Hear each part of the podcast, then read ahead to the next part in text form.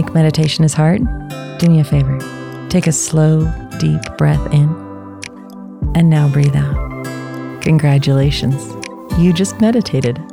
Hi, I'm Crystal Jakowski, and this is Breathe In, Breathe Out, a weekly mindfulness and meditation podcast for anyone ready to own their own shit and find a little peace while doing it. Welcome to Breathe In, Breathe Out. I'm Crystal Jakowski, and life, life is fantastic. Oh my gosh. Um, I'm constantly learning. I tell you guys, I am learning, I am growing, I am trying, and I love sharing my inspirations with you. I love sharing my insights with you and the shifts and differences that happen. I talk to you guys about meditation. I've talked about how meditation needs to be whatever works for you in that moment. And recently, I mean, it's happened more than once. I had a new insight on meditation and I really wanted to share it with you because it's poignant. It's very, oh, okay. Yeah, I get it. So, most of the time, when I or we think about meditation, we think about the quiet moments, right? The wind in the trees, birds singing, our breath as we walk or run. Maybe it's gentle music or a guided meditation.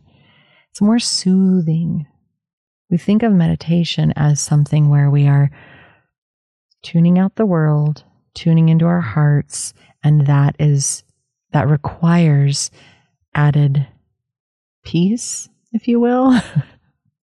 but reality says it's meditation is simply a moment that helps to clear your mind and be present.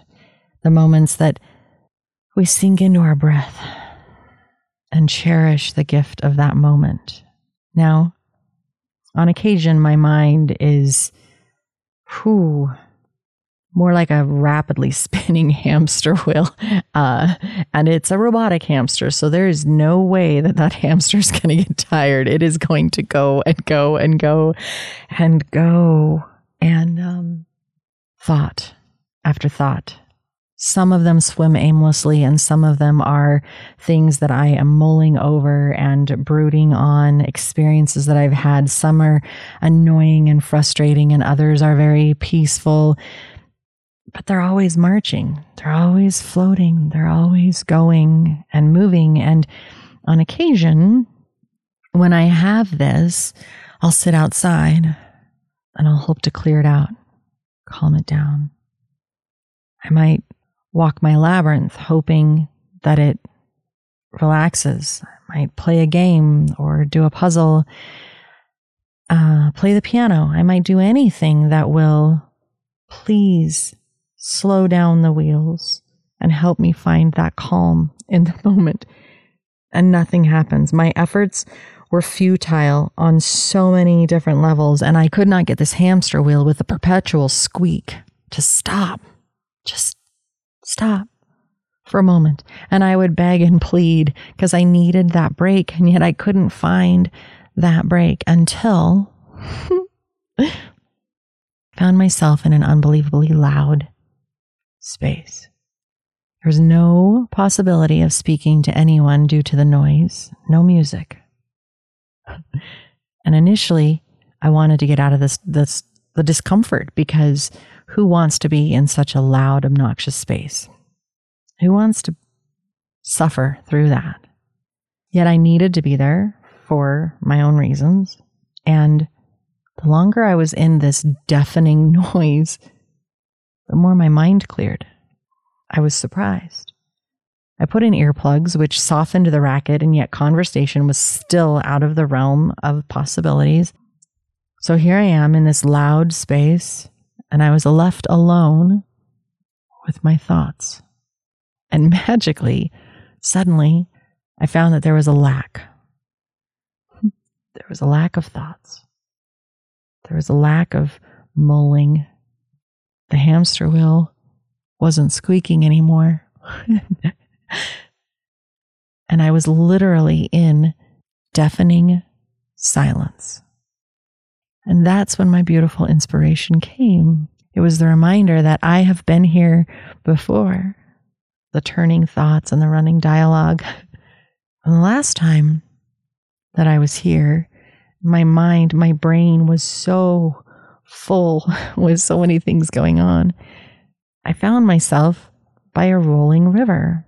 Now, when I found myself there by that unbelievably loud river, I had gone there thinking that the river would lull my mind and that I would relax enough to be inspired. I thought that I could just sit down and immediately begin writing because I needed to get some stuff out. I needed to get some stuff done. I needed to work. But my mind was so full with other stuff that I kept avoiding and procrastinating. And initially, when I sat down next to that river, there were still so many thoughts that I could not write. So I sat there for a few minutes. It was so loud. And the crazy thing was, that deafening silence lulled me into meditation and inspiration. Meditation. I did not get to that fantastic state by traditional, quiet, lotus pose, breathing, and quietness in the moment. And the quietness in the moment, that quiet meditation would not have served me. It did not serve me. I had been trying, I had been seeking and searching and hoping to find that peace. And it was so elusive because I could not get my brain to shut up couldn't get it to quiet down. No matter what journaling I did, no matter what talking I did, no matter what process and tools that I used of my own to try to get my brain to calm down, it was not working until I found deafening silence. I allowed the volume to drown out the voices and the thoughts in my head. Like I said, I've needed this before. I've found myself in this state of ruminating and cacophony before. And the one thing that ends up quieting everything is literally deafening silence. It's the hammers and drills on a construction site. It's a circular saw ripping through two by fours. It's the roaring ocean when you sit on the beach. You listen to it crashing. Maybe it's a concert and unbelievably loud music of your favorite band, the roar of a crowd at a ball game. Deafening silence can be a form of meditation, giving yourself that loudness that literally drowns out all possibility of thought. It just goes away. There's nothing left. Self care and meditation. It absolutely looks different depending on where you're at and what you're experiencing in the moment. So, what I want to say to you today is the next time that your regular self care, your regular go to, absolutely always fixes it for you self care does not meet your needs, play with something else. Turn up the volume. See what you can find. I look forward to having you back here again next week on Breathe In, Breathe Out.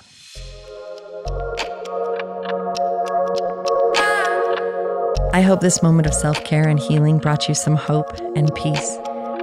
I'm Crystal Jakowski on Instagram, Facebook, and YouTube, and I hope you check us out and follow along for more content coming soon. I look forward to being with you again here on Breathe In, Breathe Out. Until next time, take care.